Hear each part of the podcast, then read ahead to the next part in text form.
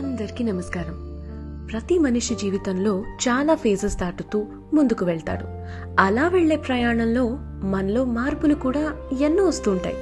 మన లైఫ్ స్టైల్లో మన ఆలోచనలలో ఇలా ఇంకా ఎన్నో. అలా వచ్చే మార్పుల్లో ప్రతి స్త్రీ ఒక అమ్మలా ఒక భార్యలా ఒక కూతురిలా ఒక చెల్లిలా ఒక ప్రేమికురాలిలా ఇలా ప్రతి ఒక్కరి జీవితంలో ఎన్నో పాత్రలు పోషిస్తుంది. మరి ప్రతి స్త్రీ ఆలోచన ఒకేలా ఉంటుందా? ఆ ఆలోచనల వెనుక దాగి ఉన్న అర్థం ఏంటి అమ్మ ధ్యాసేమో ఎప్పుడు మన మీదే అయితే మన ధ్యాస మాత్రం వస్తువుల మీద. చెప్పు చేతుల్లో ఉంది అనుకునే భర్త కానీ చెప్పుకోలేని బాధలో భార్య.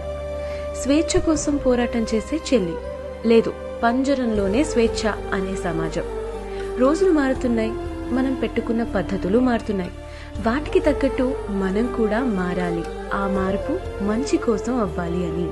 అందరిలో కాకపోయినా కొందరిలో అయినా చిన్న మార్పు కోసం ప్రయత్నిస్తూ మీ ముందుకు తీసుకుని వస్తున్నదే ఈ స్క్వేర్ షాట్స్ సమర్పించు ఆలోచన.